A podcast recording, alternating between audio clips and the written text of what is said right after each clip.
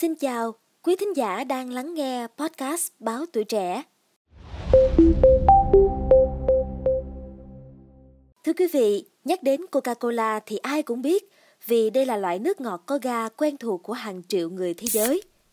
Và trong suốt hơn một thế kỷ tồn tại và phát triển, người ta chưa bao giờ ngừng bàn tán về những điều xung quanh hãng nước ngọt tỷ đô này. Nào là những câu chuyện xoay quanh công thức bí mật của nước uống Coca-Cola, đến vỏ lon hay người tạo ra công thức, thậm chí là cả những vụ trộm kinh doanh. Thực vậy, mới đây, vụ trộm bí mật kinh doanh chấn động ở Coca-Cola được tiết lộ đã thu hút sự chú ý của công chúng. Câu chuyện này có gì thú vị và cái kết nào sẽ dành cho những kẻ phạm tội? Hãy lắng nghe trong số podcast ngày hôm nay nha.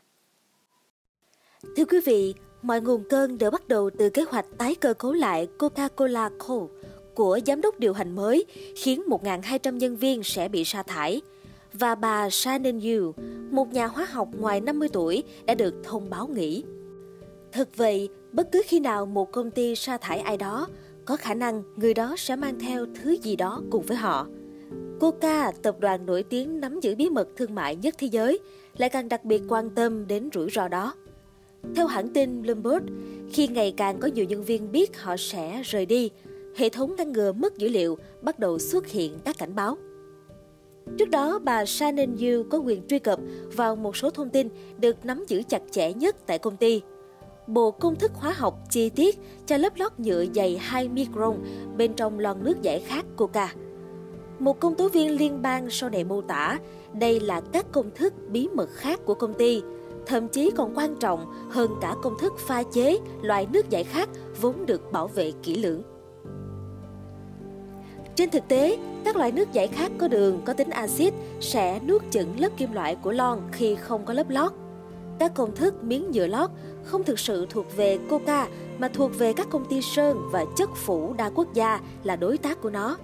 Chỉ có Dư và một người nữa ở Coca là có quyền truy cập vào nhiều chi tiết cụ thể của công thức này. Một báo cáo nội bộ của công ty cho biết họ bắt đầu theo dõi Dư từ 6 giờ 2 phút chiều một ngày trong tháng 8 năm 2017, khi thấy Dư bắt đầu liên tục mở các tập tài liệu trên máy tính, Dư đã nhiều lần xâm nhập vào các tài liệu lưu trong máy tính nhưng đều thất bại và bà không ngờ là mình đang bị theo dõi chặt. Cận kề ngày phải rời khỏi công ty, Dư đã sử dụng điện thoại để chụp một loạt ảnh hết tệp này đến tệp khác mở trên màn hình. Sau đó, Dư tìm được một cách giải quyết đơn giản khác – tải một số tệp được mã hóa từ máy tính của mình lên tài khoản Google Drive cá nhân. Sau đó, Dư đến thành phố Uy Hải, tỉnh Sơn Đông, Trung Quốc, gặp những doanh nhân đang giúp bà thành lập công ty Sơn Phủ của riêng mình. Dư đã nộp đơn xin hàng triệu đô la Mỹ của chương trình tài trợ cấp tỉnh có tên là ECEE. Một tháng sau, Dư bay đến Bắc Kinh để tham gia một chương trình tài trợ quốc gia có tên là Ngàn Nhân Tài.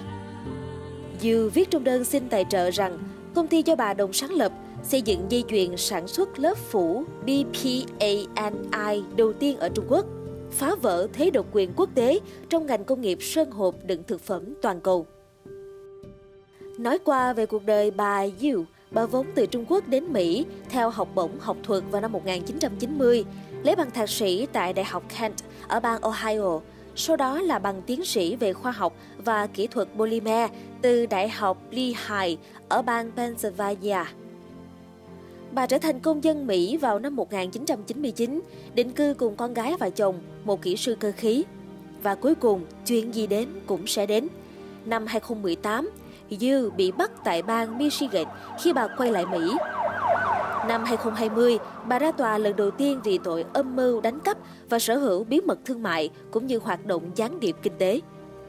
Các công tố viên liên bang Mỹ lập luận rằng nạn nhân của Yu là 7 công ty với chi phí gần 120 triệu đô la Mỹ để phát triển các lớp phủ, những công ty mà liên doanh của bà ấy dự định cạnh tranh. Ông Jay Tapp, cựu trợ lý giám đốc điều hành của FBI, nói về vụ án.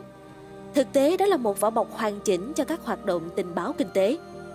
FBI đã bắt Yu tại thành phố Lansing ở bang Michigan – sau đó là bản án tù 14 năm cho Yu vào tháng 12 năm 2022. Yu nói rằng là bà sẽ kháng cáo và vụ án mang tính chính trị và đó là cái kết cho kẻ phạm tội. Nhưng liệu với tình hình hiện nay, khi kinh tế bắt đầu lao dốc trên toàn cầu, đối mặt với làn sóng sa thải nhân viên, thì không biết trong tương lai sẽ còn biết bao nhiêu người ra đi nhưng lại mang theo những bí mật của công ty. Quý vị nghĩ sao về những thông tin trên? Hãy để lại ý kiến của mình bằng cách bình luận bên dưới nhé. Cảm ơn quý vị thính giả đã lắng nghe số podcast này. Đừng quên theo dõi để tiếp tục đồng hành cùng podcast Báo Tuổi Trẻ trong những số lần sau. Còn bây giờ, xin chào và hẹn gặp lại!